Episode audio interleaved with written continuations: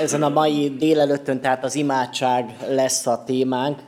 A héten Sarkadon is és Gyulán is szolgálhattam gyülekezetekben, református, evangélikus gyülekezetekben, és a irgalmas samaritánus példázata volt előttünk egész hét során, és úgy, ami úgy nagyon megragadott az egész történetből, az Jézusnak a hozzáállása ehhez a törvénytudó emberhez, aki kísérteni jött Jézust, és erre a kísértésre mondta el aztán Jézus az irgalmas samaritánus példázatát, és ugye többször úgy belegondoltam abba, hogy vajon mi kik lehetünk ebben a történetben, lehetünk azok, akik, mint az irgalmas samaritánus, úgy érezzük, hogy kifosztottak bennünket, vagy éppen megvertek bennünket, akik éppen segítségre szoruló emberek vagyunk, és várunk arra, hogy valaki megálljon mellettünk, vagy mi vagyunk azok a papok vagy léviták, akik mások mellett elmennek, vagy lehetünk akár a samaritánus. Vagy belegondoltam abba, hogy lehetünk akár ez a törvénytudó ember is, aki valamilyen szándékkal jövünk Isten tiszteletre, valamilyen szándékkal jövünk akár egy egyéni csendességre, imádságra, vagy bibliaolvasásra, nem mindig jó szándékkal. Lehet, hogy olyan szándékkal, hogy alapvetően nekünk megvannak a válaszaink, valamilyen módon halad az életünk valamilyen irányba, nem azzal a szándékkal jövünk el egy istentiszteletre, hogy nagy kíváncsiság van a szívünkben, hogy vajon mit akar nekünk üzenni az Isten, vagy éppen miben kell nekünk formálódni, változni, hanem lehet sokkal inkább visszaigazolást szeretnénk kapni arra, hogyan élünk, és ahogyan gondolkodunk. Hát remélem, hogy ma nem ilyen szándékkal jöttünk ide az Isten házába, hanem azzal a szándékkal, hogy szeretnénk tanulni. Szeretnénk valamit megérteni abból, hogy mit is jelent imádkozni, és leginkább arra van szükségünk, hogy nem tanulni úgymond értelmileg az imádságról, mert talán nagyon sok mindent tudunk az imádságról, sokkal inkább arra van szükségünk, hogy nagyobb tüzet kapjunk a szívünkben az imádságra. Így olvassuk most az igét a Jeremiás próféta könyvéből, annak 29. fejezetéből, és a 11-től a 14. versekig fogom olvasni az igét, amit a gyülekezet pedig fennállva hallgasson. Jeremiás 29. 11. versétől. Mert csak én tudom, mi a tervem veletek, így szól az Úr, békességet és nem romlást tervezek, és reményteljes jövőt adok nektek. Ha segítségül hívtok és álhatatosan imádkoztok hozzám, akkor meghallgatlak benneteket. Megtaláltok engem, ha kerestek, és teljes szívvel folyamodtok hozzám. Megtaláltok engem, így szól az Úr, jóra fordítom sorsotokat, összegyűjtelek benneteket minden nép közül, és minden helyről, ahová szétszórtalak, így szól az Úr. És visszahozlak erre a helyre, ahonnan fogságba vitettelek benneteket. Eddig az ige imádkozzunk.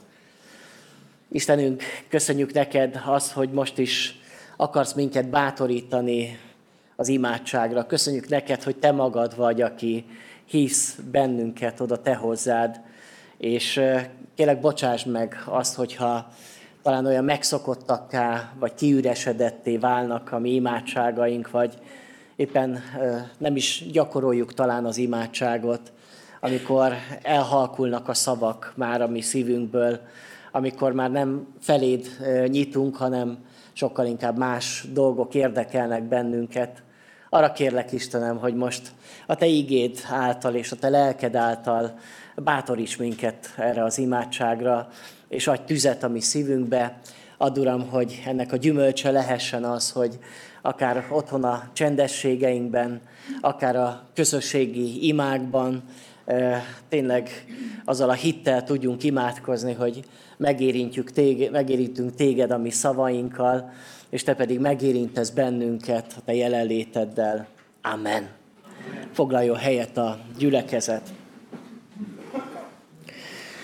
Az elmúlt héten is vasárnap délután már az imádságot vettük elő témaként, és akkor is elmondtam azt, hogy a gyülekezeti életünk és gyakorlatunknak meggyőződésem, hogy a leggyengébb pontja az imádkozás.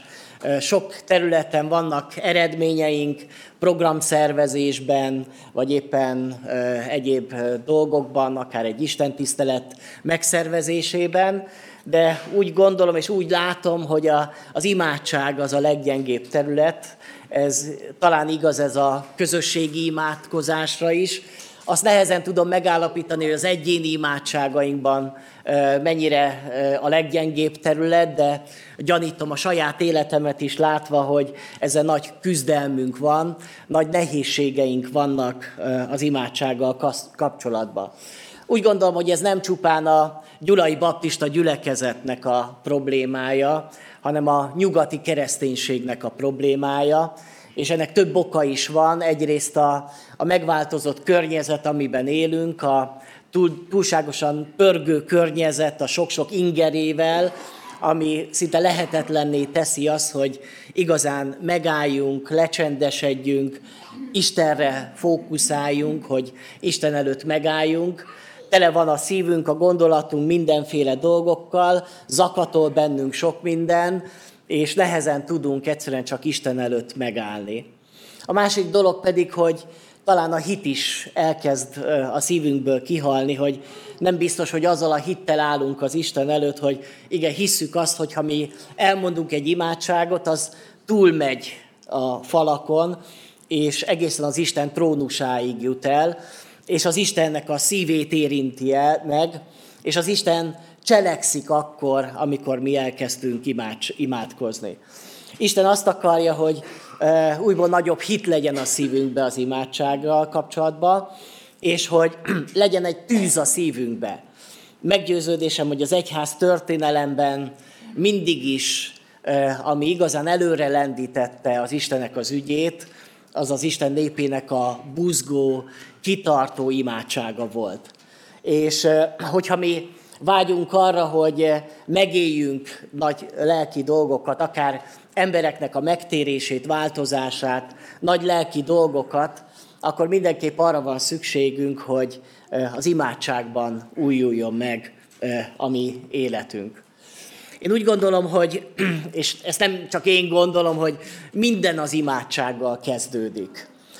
Kalkuttai Teréz mondta azt, hogy minden az imával kezdődik, ha nem kérünk szeretetet Istentől, nem lesz bennünk szeretet, és mit sem tudunk adni belőle másoknak. De hát nem csak a, a szeretet kezdődik az imádság által, hanem az ima nélkül nincs bennünk erő. Erő a hétköznapokhoz, a harcokhoz, erő a szolgálathoz, nincs igazából áldás a mi életünkön, nincs igazán ébredés, embereknek a megtérése, megváltozása, nincs növekedés az életben. Azt látjuk, hogyha egy embernek az ima élete elkezd sorvadni, akkor előbb-utóbb annak a, a hívő élete is elkezd sorvadni. Nem mondhatjuk azt, hogy hú, nekem olyan jó kapcsolatom van az Istennel, és nagyon mélyen élem meg az Istennel való közösségemet, csak éppen nem imádkozunk. Ez olyan, mint a, az emberi kapcsolatainkban is azt mondjuk, hogy hú, mi nagyon jó kapcsolatban vagyunk egymással, és nagyon szeretjük egymást, csak igazából már nem beszéltünk egymással akár hónapok óta, és nem tudunk a másikról semmit. Elsősorban nekünk van szükségünk arra, hogy Isten előtt megálljunk, és az Isten előtt őszintén eh, kitárulkozzunk a mi szívünkbe. Jonathan Rumi, ő a Chosen sorozat, a Chosen sorozatnak a, a Jézus szereplője. Nem tudom, hogy ki látja ezt a sorozatot, vagy ki szokta nézni ezt a sorozatot. Szerintem egy kiváló ö, ö, feldolgozása az evangéliumi történeteknek, és aki játsza ebben a sorozatban Jézusnak a szerepét, ő azt mondta, hogy minden forgatás előtt imádkozom, de a sorozaton kívül is szerves része az ima az életemnek. És azt gondolom, hogy ez azért meglátszik az ő szerepén, meglátszik az ő ö, munkáján is, hogy mennyire életének része az imádság. Csak úgy elgondolkodtam ezen a gondolaton, hogy hogy egy napot sem élnék túl ima nélkül, ez az identitásomhoz tartozik. Ezt mondta ugyanez az ember. Hogy vajon észrevesszük-e azt, hogyha mondjuk eltelik egy napunk imádság nélkül. Hiányzik-e az, hogyha nem imádkoztunk egy nap. És most nem azokra az imákra gondolok, hogy kedves Jézus, légy vendégünk, áld meg, amit adtál nékünk. Ezt nem tekintem olyan imádságnak, tehát ez ilyen rutinszerű dolog. Természetesen fontos, meg jó, hogy legyenek ilyen rutinszerű dolgok az életünkben. Imádságnak azt nevezem, amikor megállok az Isten előtt, és kitárom az én szívemet, amikor elmondom az én kéréseimet, elmondom az én bűneimet, amikor hálát adok neki, és amikor figyelek az Istenre, hogy az Isten mit akar nekem üzenni, mit akar nekem válaszolni. Nagy valószínűség szerint, ha egy napig nem lenne telefonunk, akkor, akkor azt nagyon hamar észrevennénk. Annyira függői vagyunk a telefonnak, hogy lehet, hogy 10 percet sem nagyon bírunk ki, hogy kezünkbe ne vegyük, hogy éppen valami történik-e, vagy valaki küldötte nekünk üzenetet. Ez valahol a kornak a tünete. De vajon észrevesszük-e, hogyha mondjuk már egy órát vagy egy napot nem imádkoztunk, vagy nem szólítottuk meg az Istent, vagy nem kaptunk valami üzenetet a Teremtő Istentől. Pedig ez a legfontosabb kapcsolat az életünkben, felülről, vagy talán fölötte van minden kapcsolatnak. Ezért lényeges dolog az, hogy újból rá döbbenjünk, vagy rá érezzünk arra, hogy minden valahol az imádságból fakad. Ima nélkül nincs keresztény élet és hívő élet. Ezt egy 18. századi szent mondta, amikor az imádságról kezdtem talán mélyebben gondolkodni, vagy elmélkedni, arra döbbentem rá, hogy a, a legtöbbet, és az érdekes dolog, nem protestáns szerzőktől tudok olvasni az imádságról, hanem a legtöbbet katolikus szerzőktől tudok olvasni. Azon belül is különösen a, a misztikus katolikusoktól, akik nagyon elmélyülten élik meg az imádságot. Olyan emberekről van szó, akik elvonulnak akár kolostorokba, és egész életüket arra szánják, hogy éjjel és nappal szinte imádkoznak. Semmi más nem csinálnak szinte az életbe. Úgy elgondolkodtam azon, hogy képes lennék-e én egy ilyen szerzetes életet élni, hogy elvonuljak mondjuk egy kolostorba valahol távolra, és reggel mondjuk nagyon szigorú életük van, azt mondták, mi dolguk van, csak imádkoznak, és mégis reggel fél ötkor fölkelnek, ez így kezdődik a nap, és rögtön imádkozni kezdenek majd, aztán van délelőtt is, meg délután is, meg este is imádság, hogy vajon hogy én képes lennék-e egy ilyen életre. Arra jutottam, hogy én erre képtelen lennék. Ugyanakkor nagyon szeretném megtanulni azt, amit ezek az atyák valahol megtapasztalnak, megélnek. Kicsit irigylem az ő lelkiségüket, hogy ilyen bizalommal és ilyen hittel képesek a megváltó urat keresni, az Istent keresni. És valószínű sokkal mélyebb megtapasztalásaik vannak az Isten valóságából, mint amit én bármikor megéltem az életemben. Na, egy 18. századi szent mondta ezt, hogy a sátán soha nem buzgolkodik annyira, hogy elterelje figyelmünket, mint amikor azt látja, hogy imádkozunk. És Isten kegyelmét kérjük. Miért? Mert az ellenség látja, hogy soha máskor nem nyerünk annyi mennyei kincset, mint amikor imádkozunk. Szerintem egy rendkívül jó gondolat. És ha valakik itt közülünk már próbáltunk imádkozni az életünkben, remélem, hogy legalább megpróbáltuk, akkor azt mindannyian elmondhatjuk, hogy az tapasztalatunk, hogy az imádkozás közben van talán a legtöbb kísértésünk. Mire gondolok? Arra, hogy imádkozás közben valami másra gondoljunk. Mert akkor rögtön eszünkbe jut egy csomó minden. Egy csomó minden próbálja elvonni a mi figyelmünket attól, hogy ott maradjunk az imádkozásba.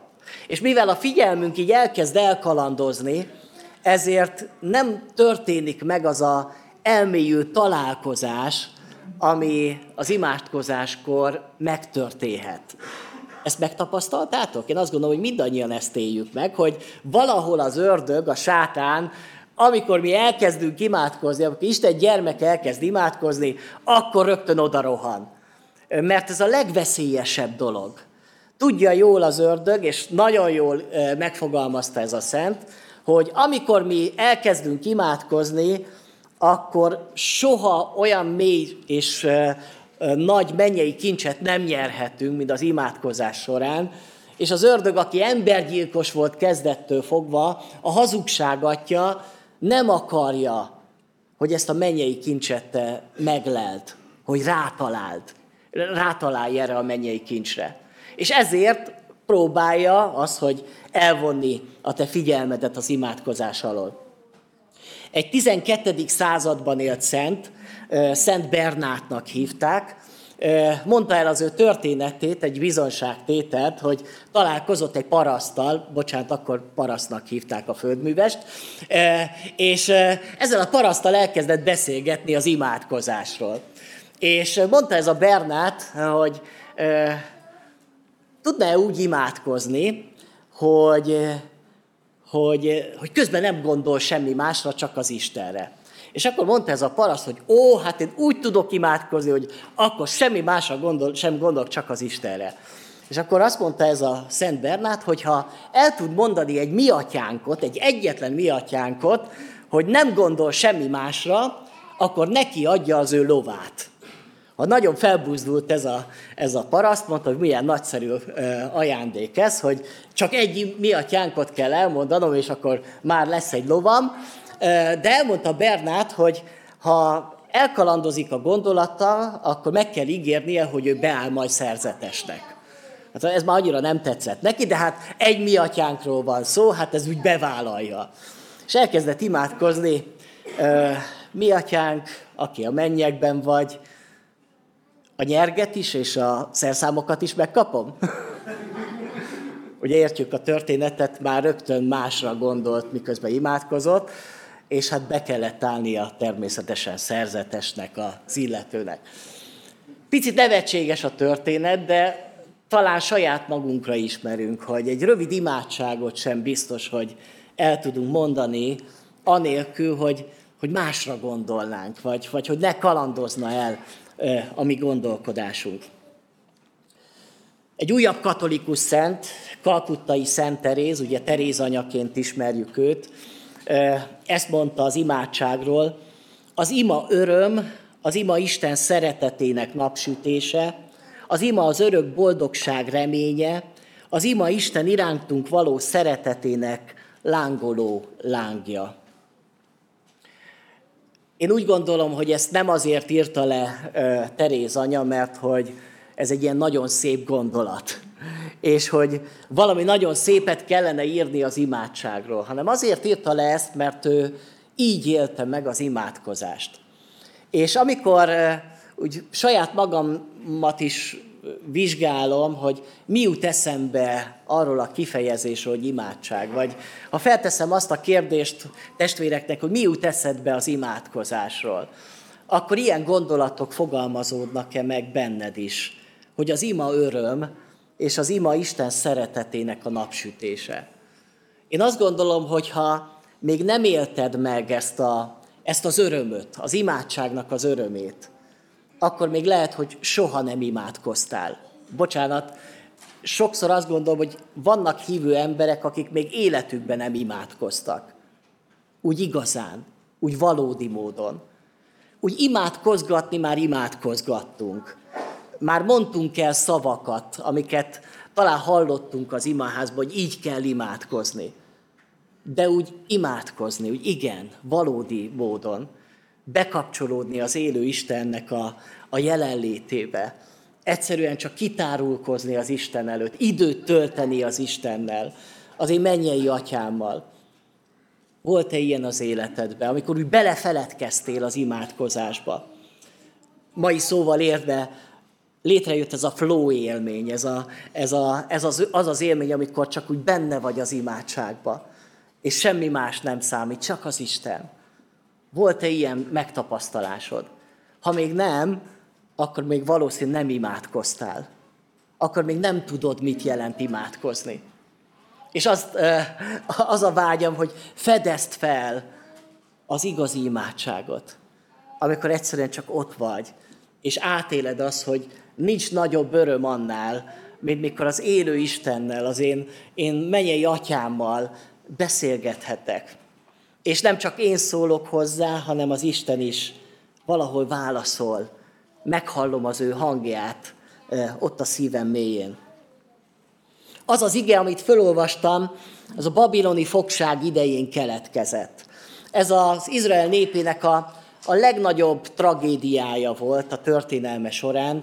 Tudjuk azt, hogy volt egy egyiptomi fogság, amiből az Isten kiszabadította őket, de ennél, ennél sokkal fájdalmasabban élték meg a babiloni fogságot, amikor Krisztus előtti hatodik században a babiloni nép leigázta őket, lerombolt a templomukat, elvitte egy idegen országba őket. Az egyéni életükben is tragédia volt, a kapcsolataikban is tragédia volt, szétszakadtak családok, egy létbizonytalanságba kerültek, nem volt jövőképük, elveszett a szabadságuk, és a hitükben is kríziseket éltek meg. Hol van most az Isten, miért engedi meg azt, ami történik velünk, miért ér minket ennyi fájdalom? És ebben a fogság időszakban történik az a kijelentés, amit Jeremiás mond, Jeremiás által mond az Isten az ő népének.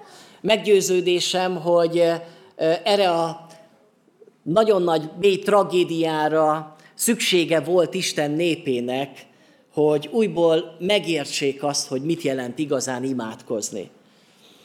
Gyökösi Bandi bácsi mondta azt a mondatot, amikor az emberek kiborulnak, én általában leborulok.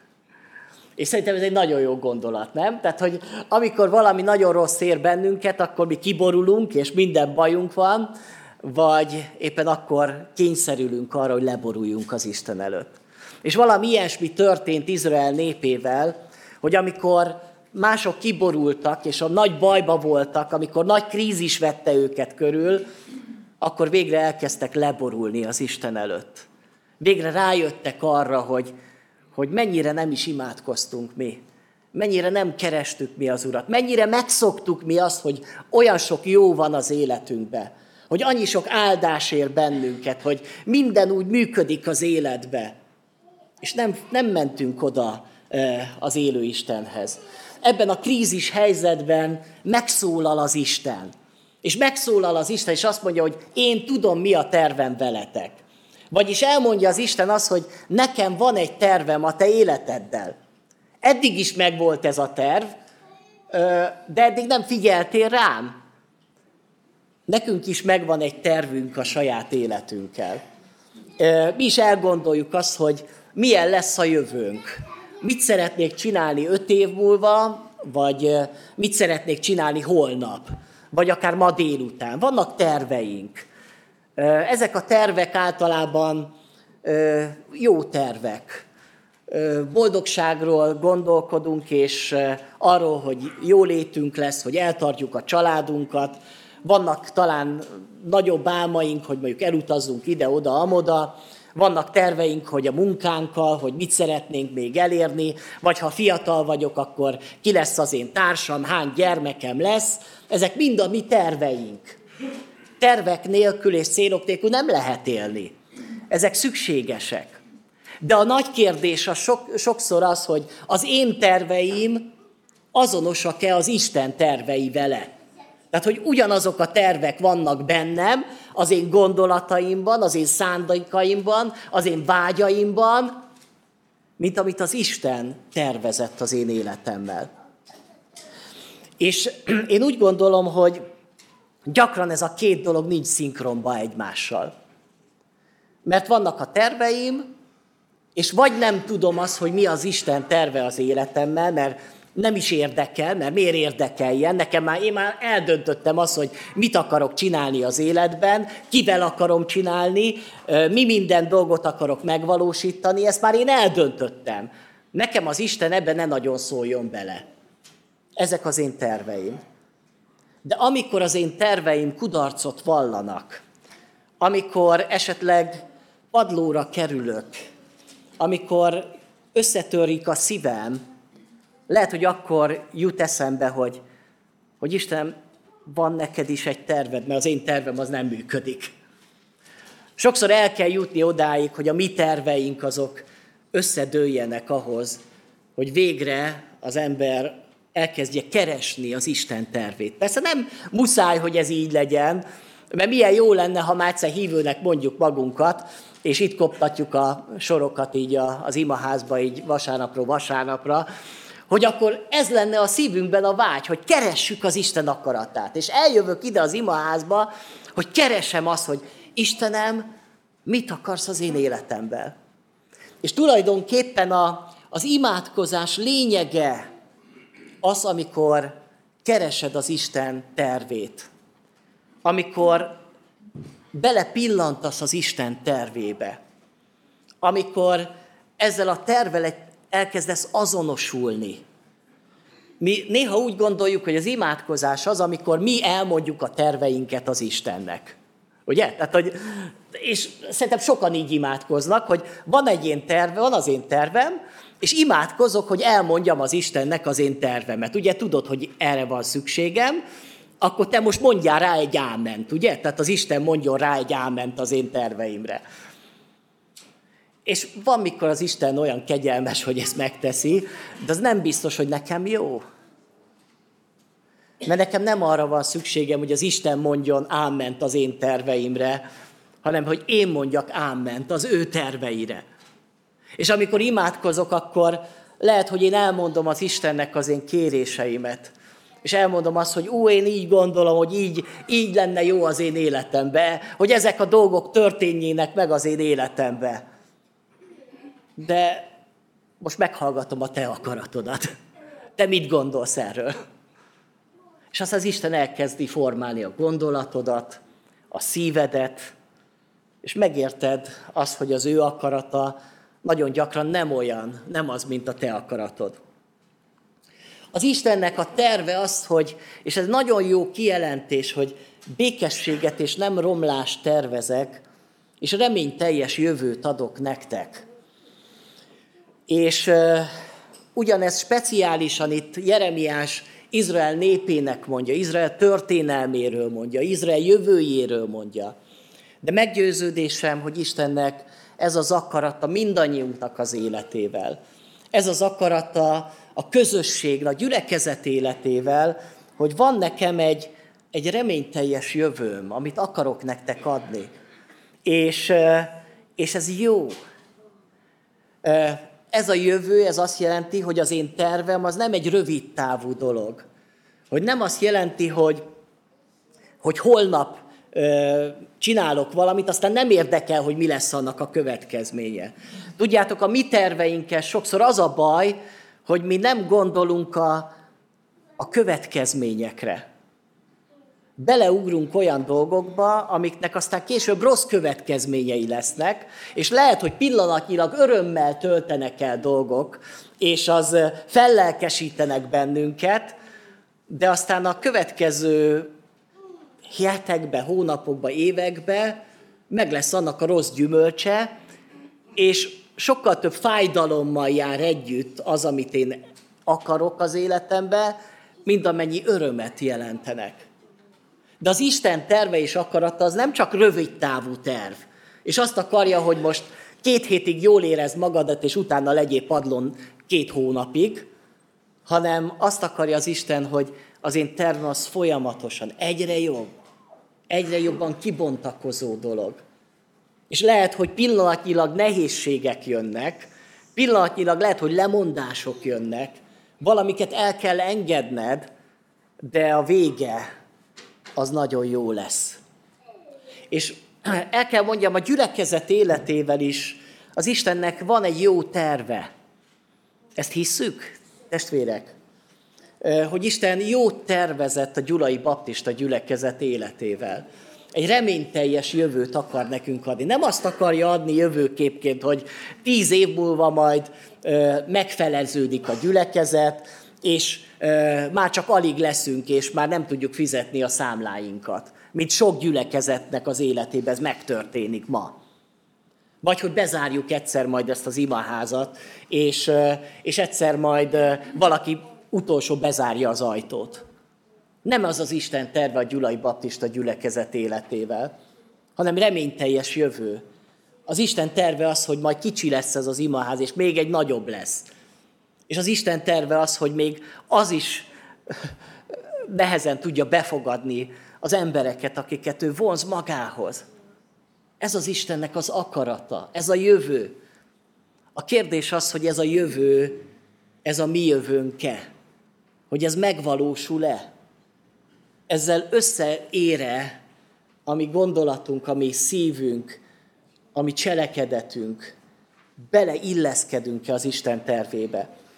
És itt van a kulcs az, hogy, hogy, hogy beleilleszkedni az Isten akaratába azt jelenti, hogy, hogy, hogy imádságban összefor az én gondolatom, az én szívem, az én érzületem az Istennel. És elkezdem azt vágyni, amit az Isten vágyik. Elkezdem azt tenni, amit az Isten akar tenni. Ez az imádság. És ez az imádság nélkül nem történik meg. Imádság nélkül csak a mi terveink jönnek, és leülünk, és megtervezzük. És aztán rájövünk arra, hogy már megint nem működött. Azt mondja itt eh, Jeremiásnak az Isten, hogy ha segítségül hívtok engem. Ez egy nagyon fontos kulcskifejezés a, a Szentírásba, segítségül hívni az Isten nevét. Hogyha ö, alaposabban tanulmányozzuk az igét, akkor ö, különösen a Zsoltárokba, de már az Ószövetség idején is rendkívül sok helyen fogunk találkozni ezzel a szakkifejezéssel, de az új szövetségben is látunk sok ilyen kifejezést, hogy segítségül hívni az Isten nevét. És nagyon sokszor e, e, e a mondat mögött így nem látunk tartalmat, e, és elsiklunk fölötte, hogy ez ugyanazt jelenti, hogy imádkozni, e, de hogy mit jelent, hogy segítségül hívni Isten nevét, ott látjuk az első előfordulását ennek az igének a Mózes első könyvének negyedik fejezetében, amikor azt olvassuk, hogy Ádám újból feleségével hált, és, a, és az fiút szült neki, és Sétnek nevezte el, mert ezt mondta, adott nekem Isten más utódot, Ábel helyett, akit meggyilkolt Kain. Sétnek is született fia, akit Énosnak nevezett el. Akkor kezdték segítségül hívni az Úr nevét. Az első előfordulása a Bibliában adnak, hogy, hogy valaki segítségül hívta az Isten nevét, egy Énos nevezetű ember, aki Ádámnak az unokája volt. Ha valaki kicsit ért a Héberhez, lehet, hogy kevesen, az Énos név azt jelenti, hogy, hogy erőtelen és gyenge. Az első olyan ember, akit ilyen picit ilyen negatív néven neveznek gyermekként. Lehet, hogy egy beteges volt ez az énos. Egy ilyen gyenge testalkatú ember volt. Gyenge volt, erőtelen volt. És nem véletlen az, hogy, hogy akkor, amikor az ember ráér, rádöbbent arra, hogy mennyire gyenge vagyok, kiszolgáltatott vagyok, akkor kezdi el segítségül hívni az Isten nevét. Mert amikor segítségül hívom az Isten nevét, akkor tudom, hogy én, én erőtelen vagyok, én gyenge vagyok, de van valaki, aki erős. És ki az, aki erős? Az az Isten. És milyen döbbenetes az, hogy abban a korban még nincs templom, nincs Biblia, nincs vallás, nincs semmi, nincsenek papok. A, a hitnek a, az első megnyilvánulása, amit látunk itt, természetesen az áldozat bemutatása, ami Kain és Ábel életében megvolt, de azt látjuk, hogy az első ilyen Istenhez való menetel az az, az imádság volt. Templom nélkül, Biblia nélkül, közösség nélkül az ember elkezdi felfedezni az imádságot. A megszakadt kapcsolat, hogy kikerültünk az édenkertből, most ismét helyreáll. Az ember felfedezi az, hogy lehet az Istennel kapcsolatom, hogy segítségül hívhatom az ő nevét. És mindig az az ember tudja segítségül hívni az Isten nevét, aki gyenge, aki erőtlen, aki rászorul, aki segítségre szorul. Az, ami illúziónk szerintem az életbe, hogy mi elhisszük azt, hogy erősek vagyunk. És a világ is azt akarja mutatni mindig, hogy te erős vagy, nem szorulsz segítségre. Te profi vagy az életedben, és profin tudod vezetni a saját életedet. És lehet, hogy elmegyünk ilyen önsegítő kurzusokra, ahol megtanítják nekünk, hogy hogyan tudjuk a kezünkbe tartani az életünk irányítását, hogy olyan profivá váljunk, hogy semmi fájdalom, semmi krízis, semmi rossz dolog ne történjen velünk, hanem mindig csak ö, jó dolgok. De az ember életében mindig újból és újból beköszön a valóság. Hogy az illúzióink azok mindig e szerte foszlanak. Jön egy betegség, jön egy csalódás, jön egy fájdalom, jön egy munkahelyi probléma, és újból és újból szembesülök a valósággal. A valóság az, hogy én egy cserépedény vagyok, egy törékeny cserépedény vagyok, aki nagyon gyakran összetörik. És úgy kell engem néha összeseperni onnan a földről. És előbb-utóbb ez a cserépedény végleg összetörik. És megöregszünk, és meghalunk. És nem, nem szeretünk erről beszélni, de ide haladunk. Gyengék vagyunk, kiszolgáltatottak vagyunk, segítségre szorulunk. De milyen jó azt tudni, hogy van egy Isten, aki viszont nem olyan, mint én, hanem aki erős, aki soha nem törik össze, és én hozzá menekülhetek. Előtte önthetem ki a szívemet, és ez az Isten az, aki engem így összerak, és megóv. Segítségül hívni az Isten nevét. Azt mondja a Zsoltárok 50. fejezete, hív segítségül engem a nyomorúság idején, én megszabadítalak, és te dicsőítesz engem. Ezt ismerjük, ez egy nagyon szép ige. Itt is azt mondja az Isten maga, hogy és hívjál engem segítségül, és én megszabadítalak, és te fogsz engem dicsőíteni. Azt mondja az egy krónikák négybe, ez a Jábec imája, azt mondja, hogy Jábec segítségül hívta Izrael Istenét, és ezt mondta, bárcsak nagyon megáldanál engem, és kiszélesítenéd határomat, velem lennél, és megoltalmaznál a bajtól, hogy ne érjen fájdalom. És megadta neki Isten azt, amit kért. Itt is azt olvassuk, hogy Jábéc segítségül hívta. Bajba vagyok. Csak azt tud imádkozni, vagy azt tud igazán imádkozni, aki felismerte, hogy segítségre szorulok. Bajba vagyok segítségül hívni Isten nevét. Ez az imádság. Ha azt gondolod, hogy veled minden oké, okay, te profi vagy az életedben, akkor miért is van szükséged neked imádkozni? Akkor egy vallásos kötelezettségé válik az imádság. De amikor érzed azt, hogy, hogy nem vagy ura az életednek, hogy, hogy bizonytalan vagy mindenben, magadban, a jövődben, neked szükséged van erre a, a mennyei segítségre, az isteni segítségre, a természet feletti segítségre. Azt mondja az apostolok cselekedeti, aki segítségül hívja az Úr nevét, az üdvözül. Mennyire döbbenetes, hogy az üdvösség össze van kötve ahhoz, a megtérés azt jelenti, hogy segítségül hívom az Isten. Az első igazi imádság az életben a megtérés imádsága az, amikor először az életemben segítségül hívom az Isten nevét. Mert az az állapot a megtérés, amikor rájövök, hogy mennyire kiszolgáltatott, gyenge, javíthatatlanul bűnös ember vagyok. Egy megmentésre szoruló lélek vagyok. És ott fuldoklom a, a, a mély viharzó tengeren, és ha valaki most nem nyúl le értem, akkor belefulladok, és meghalok és aki segítségül hívja az Isten nevét, az Isten lenyúl a magasból, és kiemeli őt. Ez a megtérés. És hogyha nem ezt élted meg, akkor te lehet, hogy meg se tértél. És ezért nem tudsz imádkozni. Mert még nem hívtad segítségül az Úrnak a nevét. Ez egyébként idézet ugye Joel 3.5-ből. Azt mondja az apostolok cselekedeteiben, a 9. fejezet 14-es versben, és ide is meghatalmazást kapott főpapoktól, hogy elfogadja mindazokat, elfogja mindazokat, akik segítségül hívják a te nevedet. Ezt azért írtam ki ezt az igét, mert az első keresztényeket úgy nevezték mások, hogy azok az emberek, akik segítségül hívják az ő nevét.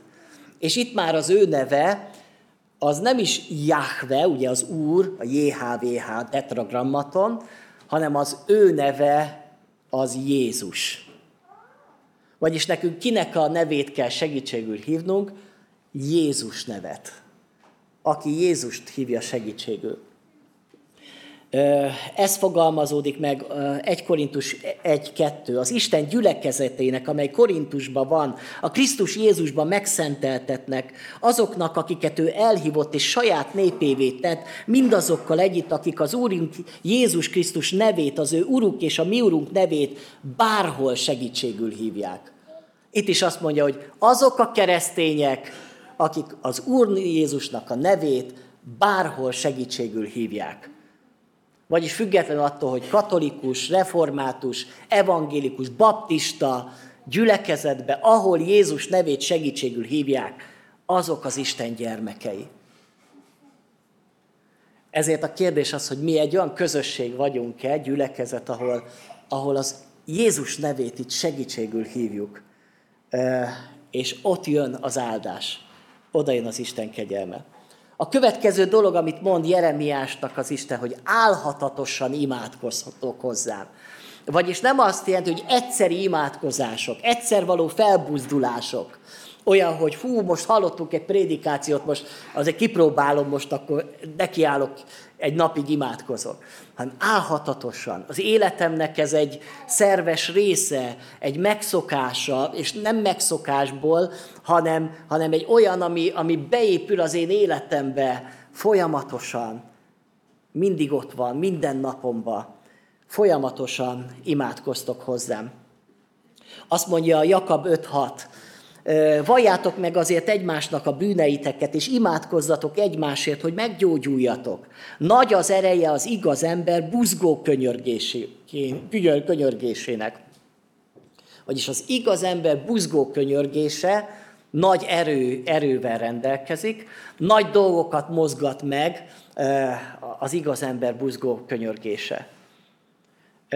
Ez is egy kérdés, hogy Persze igaz emberek vagyunk, remélem, hogy azok vagyunk, de hogy mennyire van bennünk ez a buzgó könyörgés, kitartó, folyamatos könyörgés. Nem csak a szavainkkal, hanem a mi szívünkkel benne vagyunk. Azt mondja még, hogy kerestek, és, és teljes szívvel folyamodtok hozzám. Kerestek. Az imádságban benne van ez a találkozás, ez a segítségül hívás, az imádság jelenti azt, hogy keresem az Istent.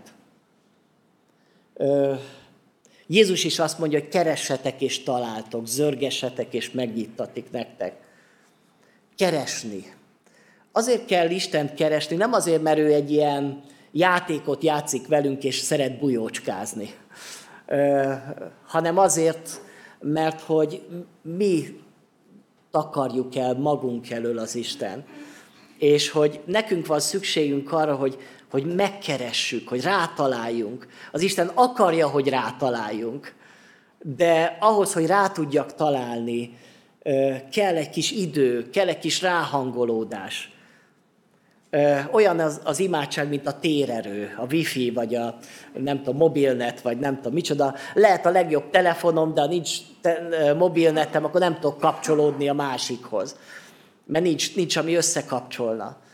Ugyanúgy az Isten mindig ott van, de nincs a térerő, amivel rákapcsolódnék. Amikor elkezdek imádkozni, akkor összekapcsol engem, bekapcsol engem az, az Isten, isteni folyamba. Ez a keresés. Keresem a jelet, ugye? Tehát ez a, a, lehet, hogy csináltunk már ilyet, hogy keresünk, hol van még valami, legalább egy jel, vagy valami, ahol rá tudunk kapcsolódni. És így vagyunk az imádságban, rákapcsolódok, bekapcsolódok a, a természet felettibe. Az imában jobb, ha a szívünk van benne szavak nélkül, mint ha szavak a szívük nélkül. Ezt John Bunyan írta, ő végre már egy protestáns, aki a Zarándok útja című könyvet is írta, és nagyon komoly imádkozó ember volt a maga korában, és tényleg megtapasztalta az, hogy nem a szavak a lényege, lényeg az imádságnak, az, hogy benne van-e az én szívem, önmagában üresek a szavak, hogyha szépen megfogalmazott, másoknak az imádságát is el tudom mondani, azt is be tudom tanulni, de mi az, amikor, amikor benne van a szíved? És lehet, hogy vannak olyan imádságok, amik szavak nélkül elmondott imádságok. Csak ott vagy az Isten jelenlétében, és, és azt mondod, Istenem, te tudod, mi van bennem most, nem, nem tudom megfogalmazni, akarom megfogalmazni neked, de nem tudom. De itt vagyok. Azért jöttem, hogy találkozzam veled, hogy keresselek, hogy megtaláljalak téged, hogy megértsem a te akaratodat, a te szándékaidat.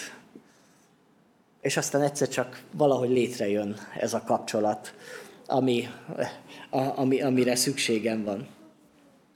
És itt van az ígérete az Istennek, azt mondja, meghallgatlak benneteket, és megtaláltok engem. Vagyis, hogyha ö, képesek vagyunk arra, hogy, hogy, hogy megértsük az Isten akaratát, hogy az az ő akarat, hogy segítségül hívjuk a nevét, hogy keressük őt, akkor annak az lesz a következménye, hogy, hogy meghallgat bennünket az Isten. Vagyis jönnek a megtapasztalásai, az áldásai az imádság, ima, ima meghallgatásnak. Azt mondja Jakab 4.2.3-ban, kívántok valamit, és nem kapjátok meg. Öltök és irigykedtek, de nem tudtok célt érni.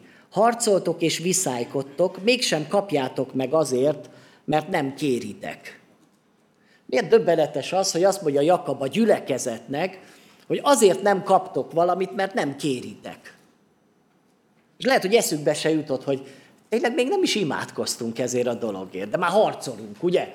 Már mi, mi, mi megcsináljuk, megszerezzük, de azt mondja, hogy végre már ne harcoljatok, hanem kérjétek. Majd az Isten megadja. Mi inkább harcolunk, ugye?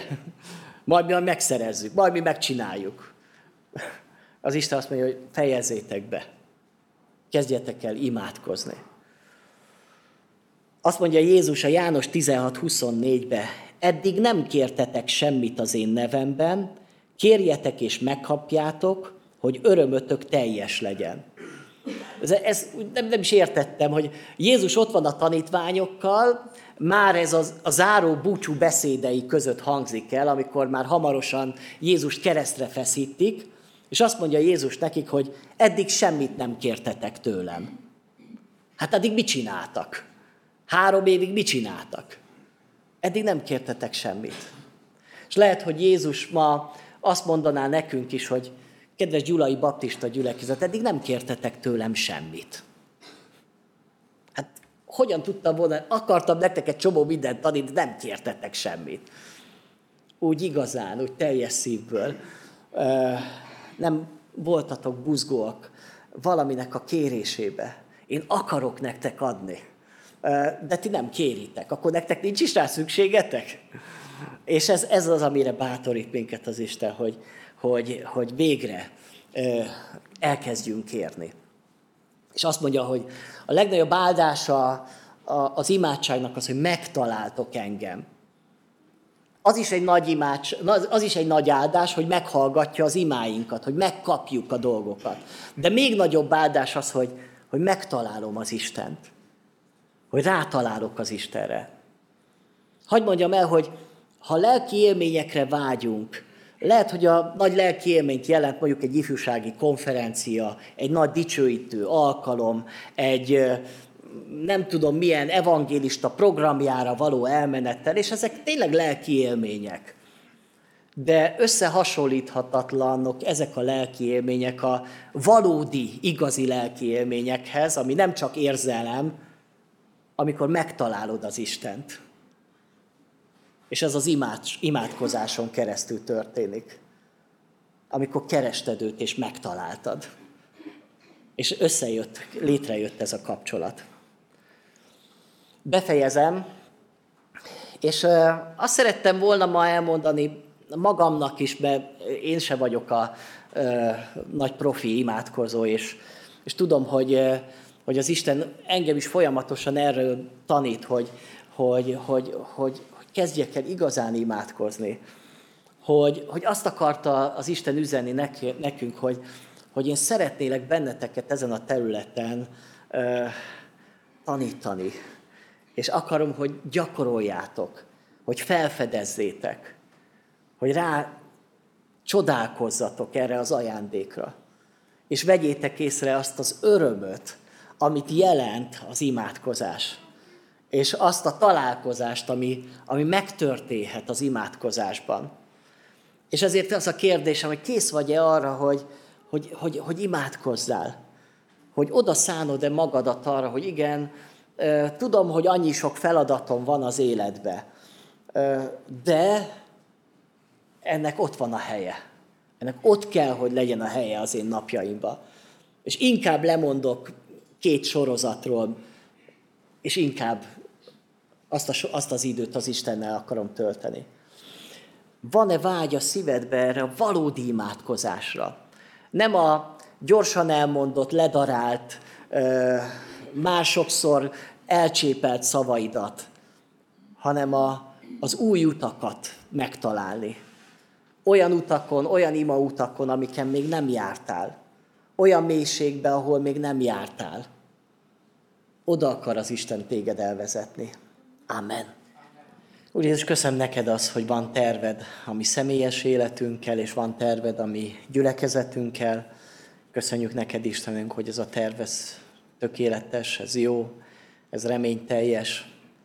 És bocsáss meg, Uram, hogyha mi nem keressük ezt a tervet, amikor saját terveink után szaladgálunk, és elveszünk a mi gondolataink, vágyaink, terveinknek a sűrűjében, amikor egyszerűen csak sodródunk az élettel, és köszönöm neked, hogy újból és újból hívsz magadhoz, és újból és újból akarod kijelenteni magadat nekünk. Nekünk szükségünk van rád, és kérlek Isten arra, hogy gyújts nekünk tüzet a szívünkbe, vágyat arra, hogy felfedezzük ezt a közösséget, ezt a kapcsolatot olyan módon, ahogyan eddig talán még nem fedeztük fel, vagy nem éltük meg. Köszönöm neked, Isten, hogy sokkal több van ebben, mint amit mi eddig megéltünk. És köszönöm, köszönöm neked, Istenem, azt a reménységet, ami majd ott a mennyben valósul meg, amikor színről színre látunk téged, és örökké való lesz ez a kapcsolat, és soha nem fogjuk megunni, és örökké tart majd az a gyönyörűség ott a, a te közelségedbe. De köszönöm neked, hogy ennek a, az előízét már itt a Földön megtapasztalhatjuk, hogy kóstolót kaphatunk a mennyből, amikor mi ott állunk előtted. Szeretnénk Istenünk ezt megtapasztalni, megélni, erre ráérezni. Amen. Az énekkar. Vigyázz és